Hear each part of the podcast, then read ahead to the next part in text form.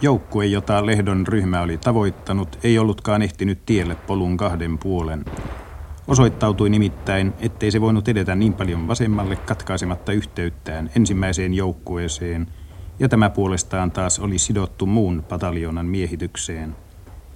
Vänrikki Sarkolan oli näin ollen omin neuvoinsa muutettava käskyä ja edettävä sata metriä polun oikealla puolen. Koskelalle oli ilmoitettu asiasta, ja tämä oli lähettänyt lähetin tavoittamaan Lehtoa. Lähetti oli aikaillut peloissaan pimeässä metsässä ja tuli vasta ryhmän palaavia miehiä vastaan. Koskela oli polvillaan maantien ojassa, täystäen pimeyteen, missä jyrräsi vihollisen panssarivaunu. Lehto on kaatunut. Me ei löydetty sitä kettää. Jaa. Jaha. Niin siellä ei ollut ketään.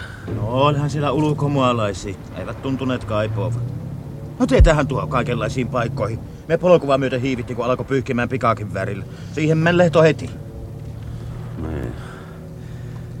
Ruumis jäi sinne. No sinnehän se. Ihan ylnokaa eissä. Tuskalla suotiin konekiväri pois. Missä muut ovat? Tuossahan ne takana. Mutta riita-ajoista me ei tiedä. Eikö se tänne tullut? Ei ole näkynyt. Siinähän se hävisi. Me etittiin ja huuveltiin. Kun ei kuulunut, ajateltiin, että se oli tullut tänne. Ei ole tullut. Eikä ole miehiä etsimään. Rokka! No mikä sinulla on hätä? Lehto on kaatunut. Ota ensimmäinen ryhmä tästä lähtien hoitoosi. Pane Sihvonen omaan ryhmäänsä ja ota Susi ensimmäiseen mukaasi. No käypä se hyvästi. Miten hän mennä? Pahkimiehitykseen. No tuuri onkin näet kahdenlaista. Ensittäin jo hyvä tuuri ja sit huono. Lehon puolella ollutkin järkimäistä. Mutta ei hitto, kun tuo tankki ajaskii vähän lähemmäksi. Siinä on miinoi näet. Menkää vasemmalle puolelle asemaan. Jos se ymmärtää kiertää miinat, niin antakaa tulla ja pidelkää jalkaväkeä. Miten? Maantie oli katkaistu, ja vihollinen oli heti heittänyt joukkoja katkaisukohtaan. Pimeässä kumpikin puoli valmistautui toimintaan heti päivän valjettua, ja taistelu johtui vain varmistajien hermostuneisuudesta. Eikä voit suotta ampua! Ai perkele, tulee vähän lähemmäksi. Ei paljon, tulee kolme metriä. Kato, ei hää pahalainen tule. Joko mie menee viemään sille panoksen katolle. No nyt. Lähtöö, lähtöö. Pojat, hei! Silviisi. No nyt! No, siehän sä lasettelit miinaa. Eihän mie tosissaan sinun käsket. Leikkihän mie haasteet, si olitkin narrattava ja otit kaiken täydestä ovesta. Kyllä tässä maailmassa puhutaan, mutta ei pidä uskoa kaikki. Elää puhu, tässä ei tiedä vielä mitenkään. Siellä palloi ukkoloihin perskarvat. Perskarvat. Perskarvat. Elää, elää. Kuulemana halan naureskele. Me ollaan aamulla kovaa iässä. Hitollainen kuolema se tuokio. Älä kuule tassuala täällä säälittelemään. Tää ei oo kuule mikkään pyhäkoulu. Täällä pitää tappaa niin jot hitto. Ainahan minä oon sanonut, että täällä ei oo tarkoitus kuolla, vaan tappaa toisia. Muuten et elä itse. No eihän mie sillä puhunut. Eivätkä nuo... Vissiin taija lainuat. Hittoko mie koko ajan kassellut ja seurannut tuota pehkoa. Tyhjä taitaa olla. Pimeydestä valkeni vähitellen harmaa, surkea aamu. Sade oli tauonnut, mutta kosteuden yltäkylläisyys vallitsi vielä luontoa. Kuuset tiputtelivat pisaroita oksiltaan ja niiden märät rungot häämöittivät mustina aamun kalpeassa sarastuksessa. Ruoho kasteli miesten vaatteet läpimäriksi. Jokainen varpu ja jokainen lehti pudotti niitä kosketettaessa kokonaisen kylmän saderyöpyn. Pensaiden ja pitkien heinien välistä kietoutuivat lukemattomat hämähäkinseitit kasvoihin ja käsiin. Vihollinen vetäytyi jonkin matkaa taaksepäin, sillä päivän valjettua se olisi muuten joutunut hyvin vaikeaan asemaan. Miehet tunsivat helpotusta. Mutta he eivät onnekseen tunteneet tilannetta. He eivät tienneet, että heidän tulojäljillään vilisi vihollisia, että puhelinyhteys oli poikki ja että he olivat vain radioyhteyden varassa. Heidän täytyi nopeasti koittaa laajentaa aluettaan, sillä se oli vielä liian ahdas. Pataljoona lähti liikkeelle edeten tien kahden puolen. Kun he saavuttivat kohdan, jossa suoniitylle johtava polku erosi maantiestä, löysivät he Lehdon ja Riitaojan ruumiit. Suuhu on ampunut itseään. Pahasta haavoittunut. Kolme luotiin syvän alasta. Näettekö työpojat, miten on vetänyt itseään? Kynnet senko palasille. Ja Lehto oli kuollut vai? En tiedä, ei tuo vastaan kun huuetti. Älä soita tuijota. Mä vaan ihmettelen tätä kauhiasta. Tässä näyttää olevan kauhia mysteeri. Oikein semmonen mysteerinäytös. Kuin kuollu voi ampua itse tässä? Ei jumalaut, nyt mä olen hämmästynyt. Mä olen niin kauhia hämmästynyt, että mä itsekään ollenkaan tiedä, kuin hämmästynyt mä olen. No senko hämmästelet? No nähtävästi se on tullut tajuihinsa myöhemmin. Ja samahan se on, miten asia on ollut. Se on nyt kumminkin varmaa, ettei sitä tästä pois olisi saanut millään. Siihen olisi jäänyt hakijakin. Se siinä oli hyvä, että se sattui Lehdolle. Se oli paras mies meistä kestään ton kuoleman. Mutta kuinka se tämä Riita jo täällä on?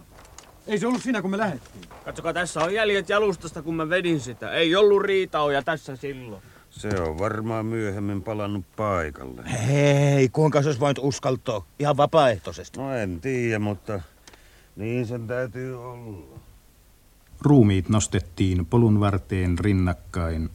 Koskela otti heidän manttelinsa ja levitti sen peitoksi. Varovasti, hellävaraisen kunnioittavasti miehet ottivat heidän patruunansa taskuista, sillä ainoatakaan ei sopinut jättää hukkaan.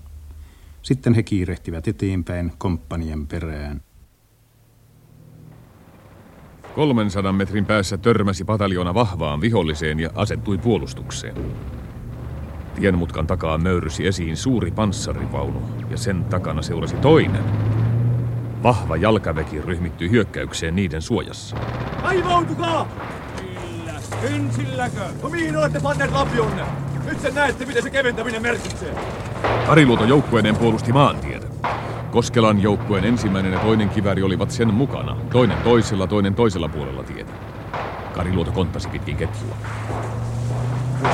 Ettei näistä montuista lähdetä. Kukin pysyy siinä, missä on. Vaikka mitä tapahtuu. Oma granaatin heitin ampui surkean keskityksen vähistä granaateista. Sinne ne saatanat nyt menee ruikkimaha. Eihän se tuosta kuin ärsyy.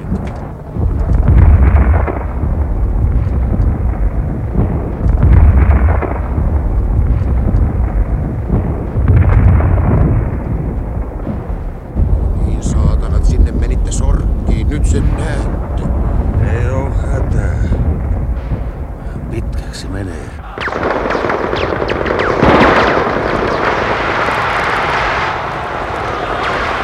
Sitten se alkoi.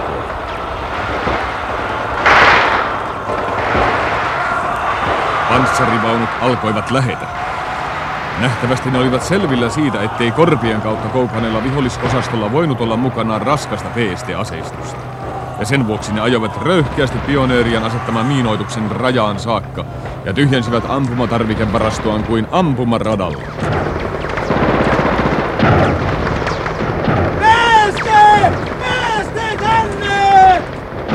Panssarin torjunta kivääriryhmä ryömi pitkin maantien ojaa lähemmäksi. Tien toisella puolella ojassa makava pioneerivänrikki koetti huutaa heille yli ammunnan melun. Ei pysty! Ei panssaritorjuntamiehet! Ei niihin pysty, ne on pimeää! Panssaritorjuntamiehet eivät käsittäneet mitään vänrikin huudoista, vaan jatkoivat matkaansa. Kolme heistä eteni kiväärin mukana, loput jäivät taemaksi ojaan.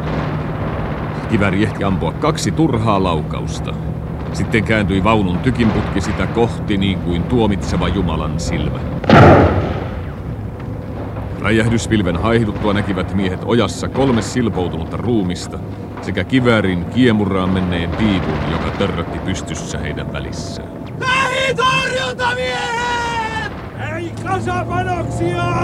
He tiesivät, että kun vaunun johtaja voittaisi pelkonsa ja uskaltaisi rohkeasti ajaa tien viertä myöten, olisi heidän pelinsä pelattu. Lähitorjuntaa! Hietanen makasi kiven takana tien vasemmalla puolella. Vähän matkaa hänestä oikealle oli Rahikainen. Satakunta metriä Hietasen edessä oli katajapensassa rykelmä, ja sen vaiheella näkyi vilkasta liikettä.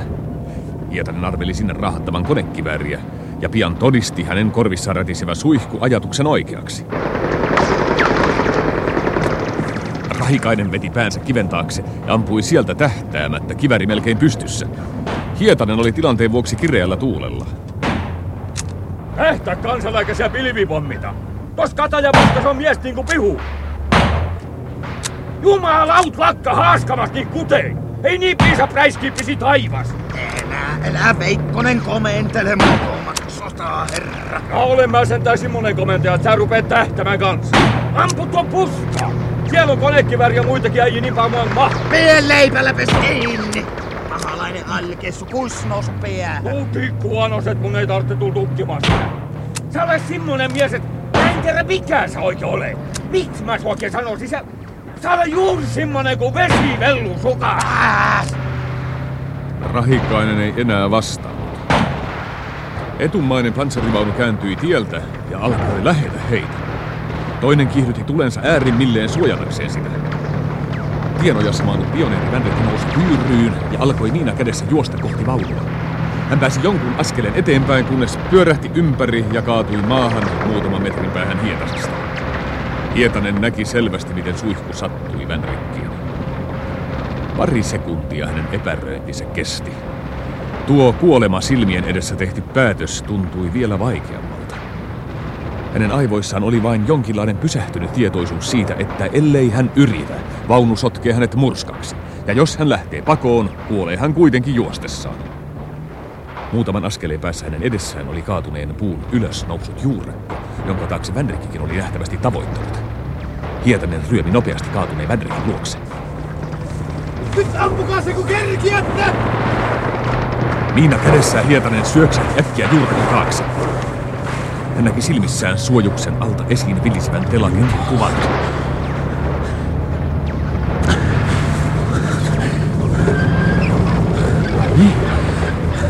Siihen! Siihen vaan!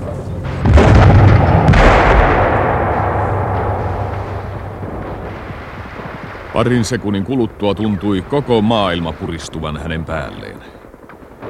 Hän ei tajunnut jyrähdystä äänenä, vaan puuduttavana iskuna. Ja siihen sekosi hänen tajuntansa. Kun se palasi, hän näki vaunun pysähtyneen hieman kyljittäin kääntyneenä. Se oli vieläkin savun ja tomun peittämä. Hän vain makasi katsellen vuoroin vaunua, vuoroin miehiä. Hyvä, Hietanen, hyvä! Silmiisiin, Hietasen, alkaa poika! Sitten Hietanen näki, miten vaunun alle ilmestyi jalka, sitten toinen, ja vähitellen tuli näkyviin miehen keskiruumiskin. Yhtäkkiä se nytkähti ja jäi liikkumattomaksi. Hietanen katsoi taakseen ja näki siellä Rahikaisen kasvot, mutta ei kuullut, kun tämä huusi. Pois tuli linjalta, mie hoitelen loput! Silloin vasta Hietasen järki alkoi toimia. Hän loikkasi nopeasti vanhaan asemaansa ja painui kyyryyn kiven taakse. Pysy suojassa, mie lopetan sen! Hietanen makasi kivensä takana vävisten kauttaaltaan kuin ankarassa vilussa. Sitä mukaan kuin järki alkoi toimia, lisääntyi hänen kauhunsa. Oli kuin se olisi pakottanut hänet elämään lävitse sen pelon, jonka hän tapauksen aikana oli mielestään torjunut. Koko pelko keskittyi yhteen näkökuvaan, joka ei poistunut silmistä. Hän näki panssarisuojuksen alta vilisevän telaketjun, joka oli juuri tulemaisillaan hänen päällensä. Kuva oli niin elävä ja voimakas, että hän yhtäkkiä kuvitteli sen olevan todellisuutta ja aikoi jo lähteä mielettömästi juoksemaan karkuun. Paikoilleen hän kuitenkin jäi, sillä ymmärrys kykeni sentään hallitsemaan miehen. Hän kaivoi tupakan esiin ja pani sen vapisevin käsin imukkeeseen. Se tärisi hänen suussaan ja hän puri sitä niin, että se räsähti halki. Neljännellä tulitikulla hän sai tulen tarttumaan tupakan syrjään ja se paloi kartena öljyn kihotessa paperin pinnalle, kun hän posket lommollaan imi.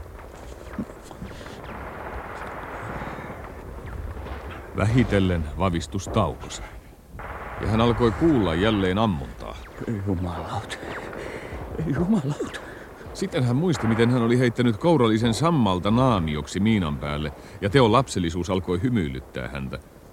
Sen mukana nousi omituinen ilo hänen mieleensä.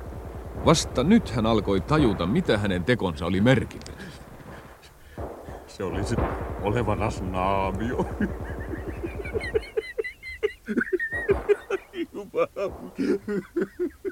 Tänä aikana oli tilanne suuresti muuttunut. Toinen panssarivaunu oli vetäytynyt pois, ja jalkaväkikin lopetti yrityksensä. Kohta se lakkasi vastaamasta tuleenkin. Miehet alkoivat varovasti nousta ja huomasivat, ettei vihollinen enää ampunut. Se oli vetäytynyt kauemmaksi. Koskela kiirehti Hietasen luokse. Kuinka kävi? Ai pärkäle.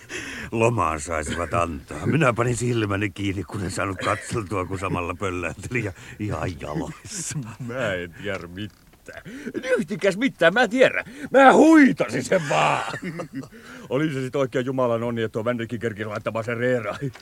Ai mun kyllä mä pelkäsin, voi jumalautet, mä pelkäsin. Mä en tahtonut saada tupakki millään syttömään. Mä ihmettelen, kuin ihminen ollenkaan siltavalossa peliät. Joo. Ja mut se tankki täytyy tutkia kanssa. Johan mie tuon lopetti. Rahikainen ei saanut kuitenkaan Koskelaa uskomaan, sillä tämä ei kiinnittänyt hänen sanoihinsa ollenkaan huomiota. Varovasti he lähenivät kolmisin vaunua. Se pysyi äänettömänä, kun he hetken odottivat. Jos siellä vielä kettä on, niin siellä passaa vaan paikalla tulla. Muuten mä laitan semmoisen paukun katon päälle, että he menee Amerikkaan saakka. Tästä ruveten tämä vaunu on mun. Ja mä sen määrän, kuka sillä ajelee. Iti sutaa, ruskisoltaat! Antauru! Ei perkele. Mä verrään luukun auki.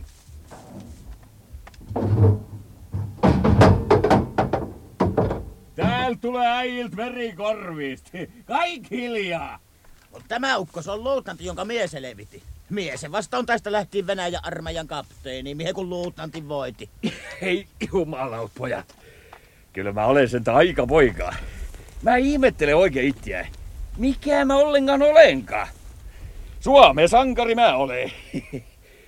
Ai ei, kun vaan loppuisi tuo kauhia humina pääkopaasti. En sukaan mä vaan saanut sinne mitään vikkaa. No oisko tulla sellaisen ennen tiloja? Jumalauppoja! Jumalauppoja tätä! Sitten kerääntyi vaunun ympärille kiitosta suitsuttavia miehiä sekä upseereita. Lammiokin nyökkäsi hyväksyvästi. Sillä tavalla. Se oli esimerkillistä päättäväisyyttä. Sarastiekin saapui. Hän otti Hietasta kädestä ja puristi sitä lujasti. Minä kai joukosta ymmärrän parhaiten, mitä teitte, koska minä tiedän eniten tilanteesta. Ensin kiitoksia. Ensijaossa tulee V R ja kersantin arvoa varten pannaan paperisota viipymättä käyntiin. Hietanen oli jonkin verran hämillään. Hän ei vieläkään kuullut selvästi kaikkia majurin sanoja, mutta arvasi loput. Vaikka hän oli itse vilpittömästi ihastellut itseään, tuntui toisten kiitos hänestä jotenkin hävettävältä. Hän vain hymyili ja katseli herroja vaivautuneena.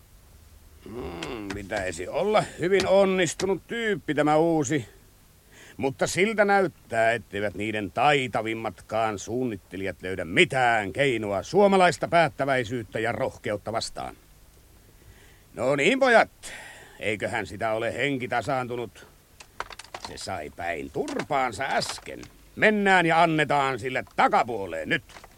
Se vaatii kovasti sitä Petsamon nikkeliä. Mitäs me antelijat pojat?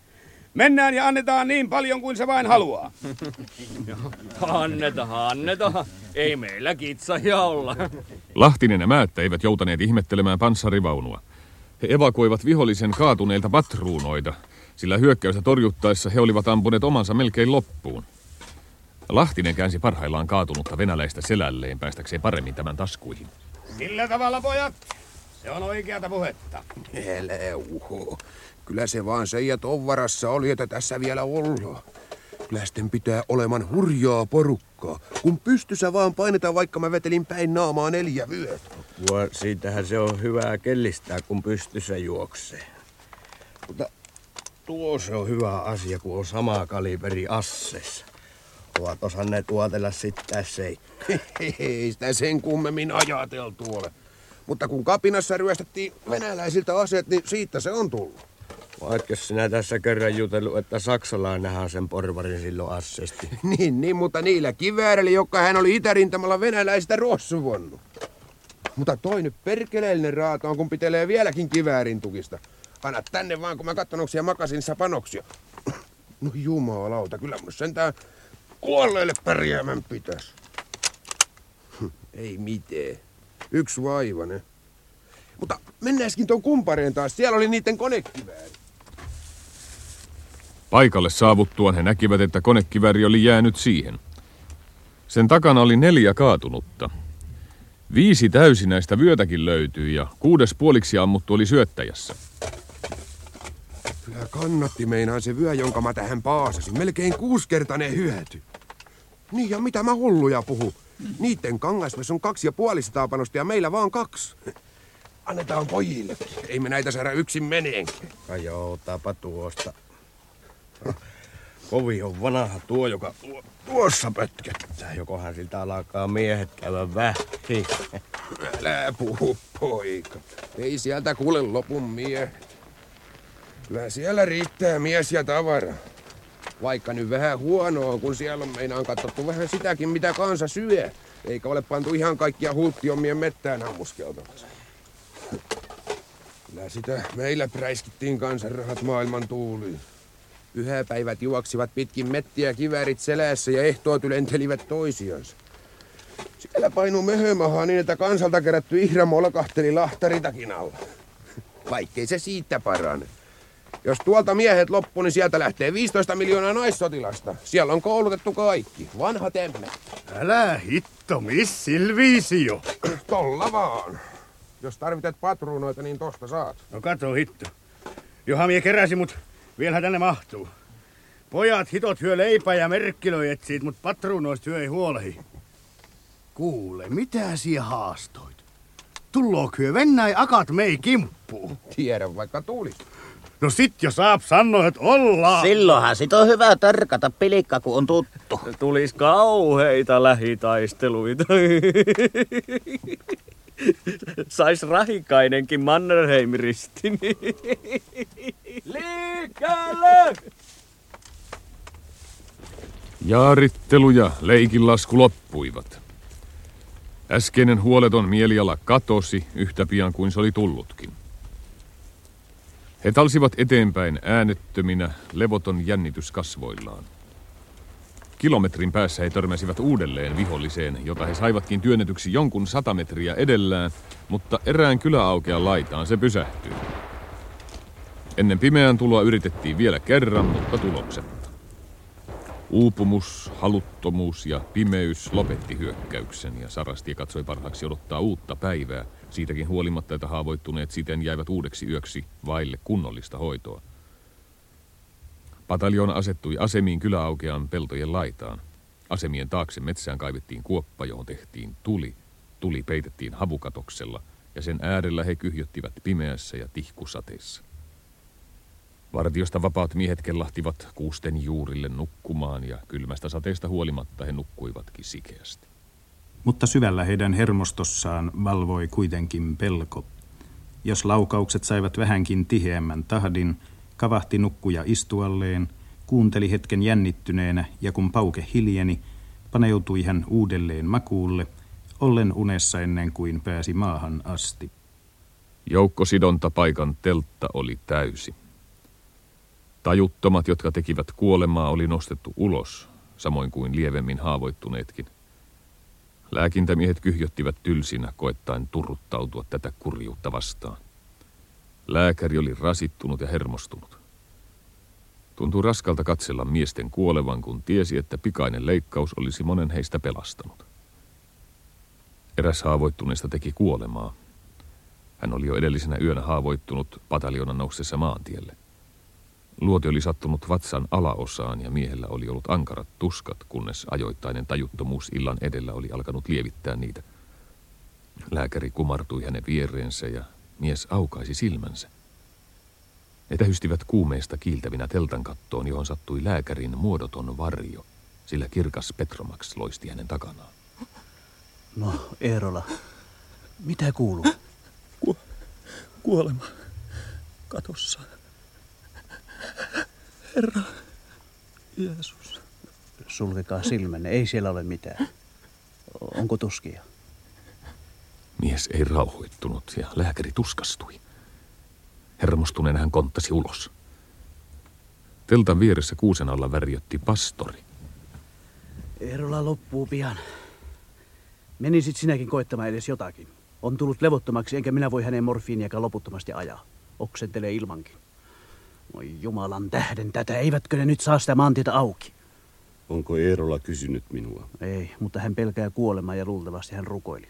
Koita saada hänet rauhoittumaan. Pastori riisui mustan kumitakkinsa ja pani sen puunoksaan.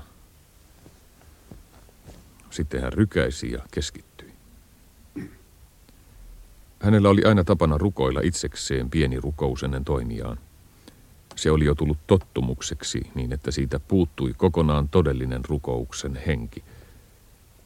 Toimitus oli samanmuotoinen kuin niittäjällä, joka saran päässä tavan vuoksi pari kertaa klavauttaa kovasinta viikatteeseensa. Veli, tuntuuko vaikealta? Jeesus, Jeesus, ottaa, vie täältä. Veli, rauhoitu. Hän auttaa.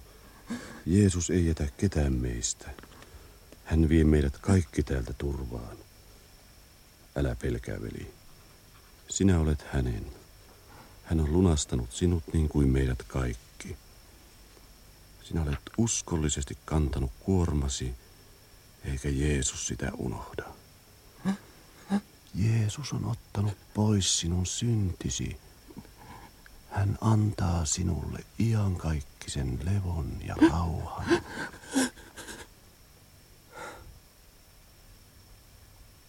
Pastori painoi Eerolan suun hiljaa kiinni. Aamen. Toisella puolen telttaa veti joku haavoittunut huovan silmilleen ja sen alta alkoi kuulua hiljaista nyyhkytystä. Pastori aikoi lähteä miehen luokse, mutta silloin alkoi Eerolan vieressä tajuttomana makava mies äänähdellä. Jeesus. Mies oli vahvassa morfiinihumalassa. Pastori kumartui miehen viereen luulen tämän rukoilevan. Veli, tahdotko, että rukoilemme? Jeesus! Hiljaa! Hiljaa! Lopettakaa! Lopettakaa! Rauhoitu. Rauhoitu. Lopettakaa, hyvät ihmiset! Rauhoitu. Lääkäri kontasi kiireesti telttaan ja ryömi itkevän luokse koettaa rauhoitella tätä. Pastori oli kiusaantunut ja neuvoton ja katsoi parhaaksi poistua teltasta. Ulos tullessaan hän kuuli osan lääkintämiesten keskustelusta. Mitä niistä nyt enää kiusaa? Antaisi edes kuolla rauhassa. Pastori otti takkinsa puun oksalta ja kyyristyi istumaan. Hän rukoili puoliksi itkien, että Jumala antaisi maantien aueta ja pelastaisi haavoittuneet. Teltassa vaikeni itku, sillä lääkäri oli saanut miehen rauhoittumaan. Lääkintämiehet kantoivat Eerolan ulos ja asettivat hänen ruumiinsa teltan taakse metsikköön.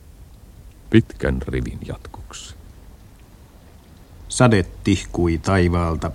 Petromak suhisi hiljaa teltassa ja silloin tällöin kuului sieltä väsynyt ja toivoton valitus. J S P:n ympärillä seisoivat vartiomiehet pimeydessä, vartioiden tuota synkkää kuusikkoa, jonka keskellä kärsi tuskiaan tämän koukkauksen hinta.